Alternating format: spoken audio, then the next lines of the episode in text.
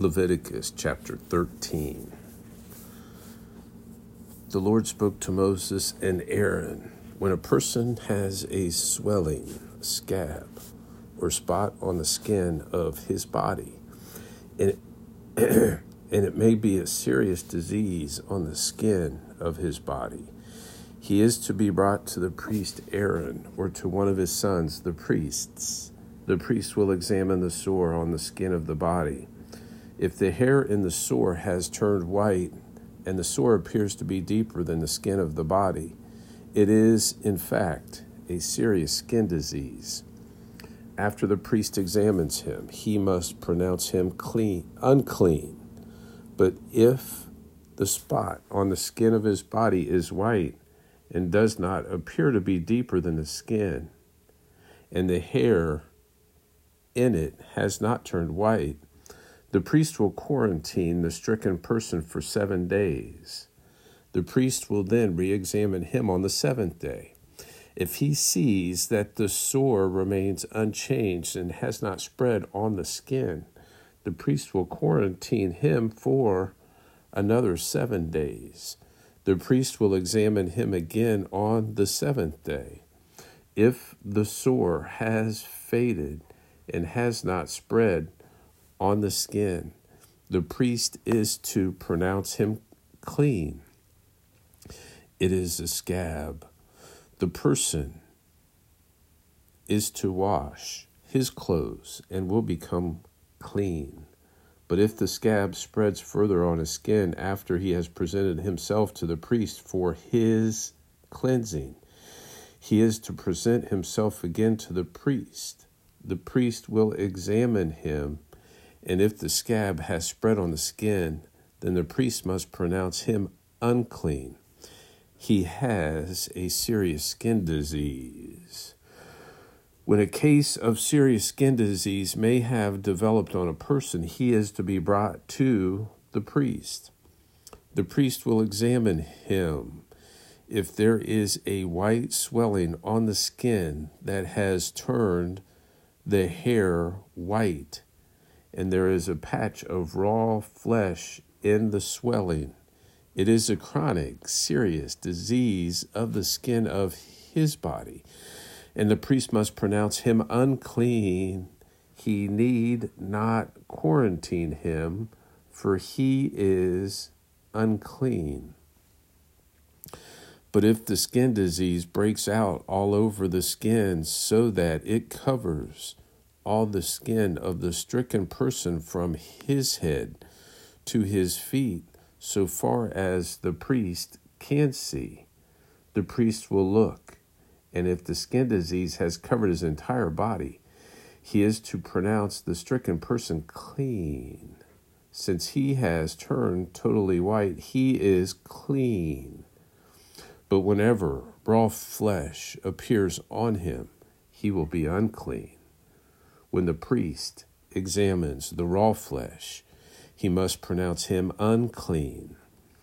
Raw flesh is unclean. This is a serious skin disease. But if the raw flesh changes and turns white, he is to go to the priest. The priest will examine him, and if the sore has turned white, the priest must pronounce the stricken person clean. He is clean.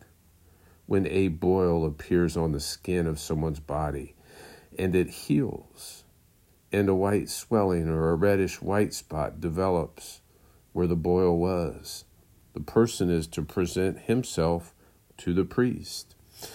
The priest will make an examination, and if the spot seems to be beneath the skin and the hair in it has turned white, the priest must pronounce him unclean. It is a key case of serious skin disease that has broken out in the boil. But when the priest examines it, if there is no white hair in it, and it is not beneath the skin but is faded, the priest will quarantine him seven days. If it spreads further on the skin, the priest must pronounce him unclean. It is, in fact, a disease. But if the spot remains where it is and does not spread, it is only the scar from the boil. The priest is to pronounce him clean. When there is a burn on the skin of one's body produced by fire, and the patch made raw by the burn becomes reddish white or white, the priest is to examine it. If the hair in the spot has turned white and the spot appears to be deeper than the skin, it is a serious skin disease that has broken out in the burn. The priest must pronounce him unclean. It is a serious skin disease. But when the priest examines it, if there is no white hair in the spot, and it is not beneath the skin but is faded, the priest will quarantine seven days. The priest will re examine him on the seventh day. If it has spread further on the skin, the priest must pronounce him unclean. It is, in fact, a serious, a case of serious skin disease. But if the spot has remained where it was and has not spread on the skin but is faded, it is the swelling from the burn. The priest is to pronounce him clean, for it is only the scar from the burn. When a man or woman has a skin disease on the head or chin, the priest is to examine the condition. If it appears to be deeper than the skin, and the hair in it is yellow and sparse, the priest must pronounce the person unclean. It is a scaly outbreak, a serious skin disease of the head or chin. When the priest examines the scaly condition, if it does not appear to be deeper than the skin and there is no black hair in it, the priest will quarantine the person with the scaly condition for seven days. The priest will re examine the condition on the seventh day. If the scaly outbreak has not spread and there is no yellow hair in it, and it does not appear to be deeper than the skin, the person is to shave himself, but not shave the scaly area. Then the priest will quarantine the person who has the scaly outbreak for another seven days. The priest will examine the scaly outbreak on the seventh day, and if it is not spread on the skin and does not appear to be deeper than the skin, the priest is to pronounce the person clean. He is to wash his clothes, and he will be clean. But if the scaly outbreak spreads further on the skin after his cleansing, the priest is to examine the person. If the scaly outbreak has spread on the skin, the priest does not need to look for yellow hair. The person is unclean. But if, as far as he can see, the scaly outbreak remains unchanged and black hair has grown in it, then it has healed. He is clean. The priest is to pronounce the person clean. When a man or woman has white spots on the skin of the body, the priest is to make an examination. If the spots on the skin of the body are dull white, it is only a rash that has broken out on the skin. The person is clean. If a man loses the hair of his head, he is bald, but he is clean or if he loses the hair at his hairline, he is bald on his forehead, but he is clean. But if there is a reddish white condition on the bald head or forehead, it is a serious skin disease breaking out on the head or forehead. The priest is to examine him. And if the swelling of the condition on his head or forehead is reddish white, like the appearance of a serious skin disease on his body, the man is affected with a serious skin disease. He is unclean. The priest must pronounce him unclean. The infection is on his head. The person who has a case of serious skin disease is to is to have his clothes torn and his hair hanging loose and he must cover his mouth and cry out, Unclean, unclean. He will remain unclean as long as he has the disease. He is unclean. He must live alone in a place outside the camp. If a fabric is contaminated with mildew in wool or linen fabric, in a warp of weft of linen or wool, or in leather or anything made of leather.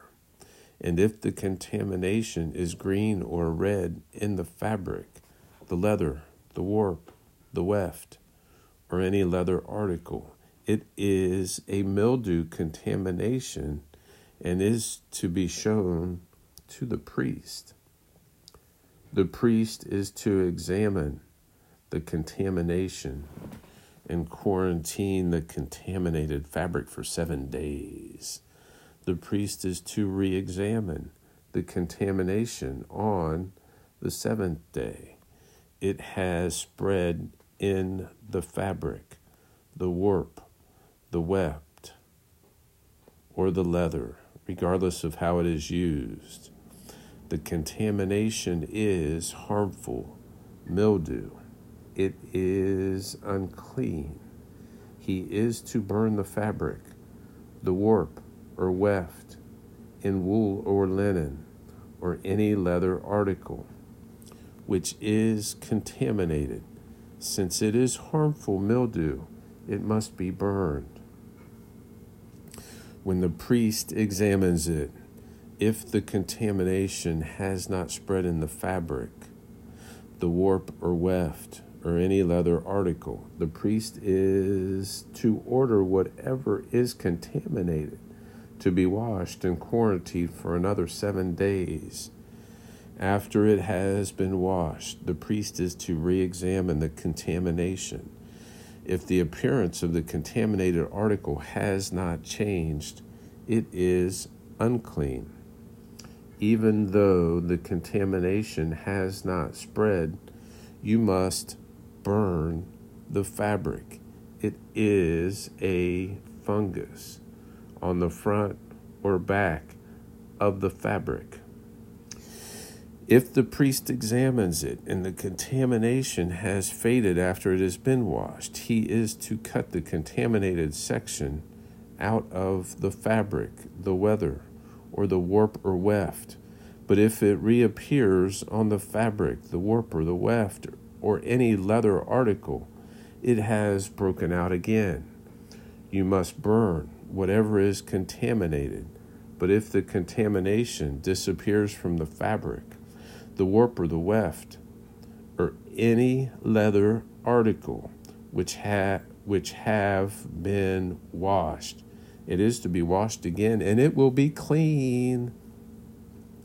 This is the law concerning a mildew contamination in wool or linen fabric, warp or weft or any leather article in order to pronounce it clean or unclean. Psalm 15 and 16. Lord, who can dwell in your tent? Who can live on your holy mountain? The one who lives honestly practices righteousness and acknowledges the truth in his heart, who does not slander with his tongue, who does not harm his friend or discredit his neighbor, who despises the one rejected by the Lord, but honors those who fear the Lord, who keeps his word whatever the cost, who does not lend his money at interest or take a bribe against the innocent. The one who does these things will never be moved.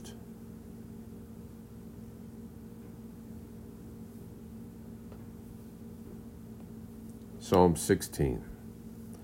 Protect me, God, for I take refuge in you. I said to Yahweh, You are my Lord. I have nothing good besides you. As for the holy people who are in the land, they are the noble ones. All my delight is in them. The sorrows of those who take another God for themselves will multiply. I will pour out their drink offerings of blood, and I will not speak their names with my lips. Lord, you are my portion and my cup of blessing. You hold my future. The boundary lines have fallen for me in pleasant places. Indeed, I have a beautiful inheritance. I will praise the Lord who counsels me. Even at night, my conscience instructs me. I keep the Lord in mind always, because he is at my right hand. I will not be shaken. Therefore, my heart is glad, and my spirit rejoices. My body also rests securely. For you will not abandon for you will not abandon me to Sheol. You will not allow your faithful one to see decay. You reveal the path of life to me. In your presence is abundant joy. In your right hand are eternal pleasures. Proverbs chapter 27 don't boast about tomorrow, for you don't know what a day might bring. Let another praise you, and not your own mouth, a stranger, and not your own lips. A stone is heavy, and sand a burden, but aggravation from a fool outweighs them both. Fury is cruel and anger a flood, but who can withstand jealousy? Better an open reprimand than concealed love. The wounds of a friend are trustworthy, but the kisses of an enemy are excessive. A person who is full tramples on a honeycomb, but to a hungry person, any bitter thing is sweet. A man wandering from his home is like a bird wandering from its nest. Oil and incense bring joy to the heart, and the sweetness of a friend is better than self counsel. Don't abandon your friend or your father's friend, and don't go to your brother's house in your time of calamity. Better a neighbor nearby than a brother far away. Be wise, my son, and bring my heart joy, so that I can answer anyone who taunts me. A sensible person sees danger and takes over. The inexperienced keep going and are punished. Take his garment, for he has put up security for a stranger. Get collateral if it is for foreigners. If one blesses his neighbor with a loud voice early in the morning, it will be counted as a curse to him. An endless dripping on a rainy day and a nagging wife are alike. The one who controls her controls the wind and grasps oil with his right hand. Iron sharpens iron and one man sharpens another. Whoever tends a fig tree will eat its fruit, and whoever looks after his master will be honored. As water reflects the face, so the heart reflects the person.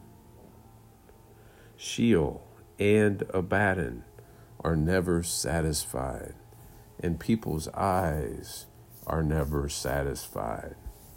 A crucible for silver and a smelter for gold, and a man for the words of his praise. Though you grind a fool in a mortar with a pestle along with grain, you will not separate his foolishness from him. Know well the condition of your flock and pay attention to your herds, for wealth is not forever, not even a crown lasts for all time.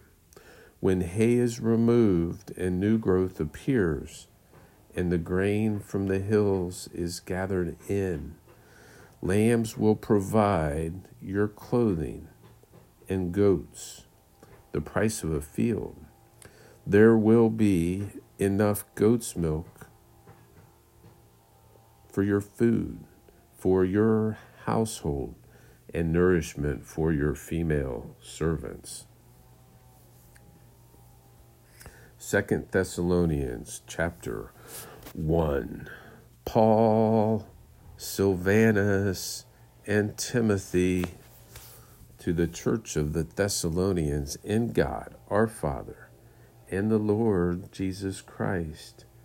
Grace to you and peace from God our Father and the Lord Jesus Christ. We must always thank God for you, brothers. This is right, since your faith is flourishing and the love each one of you has for one another is increasing. Therefore, we ourselves boast about you among God's churches, about your endurance and faith in all the persecutions and inflictions. Therefore, we ourselves boast about you among God's churches, about your endurance and faith in all the persecutions and afflictions you endure.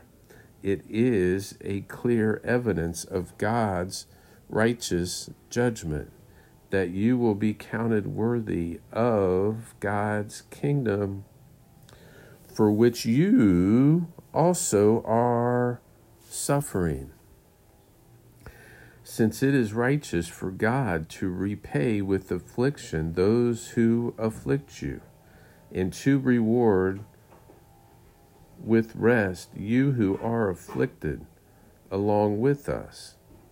This will take place at the revelation of the Lord Jesus from heaven with his powerful angels, taking vengeance with flaming fire on those who don't know God and on those who don't obey the gospel of our Lord Jesus.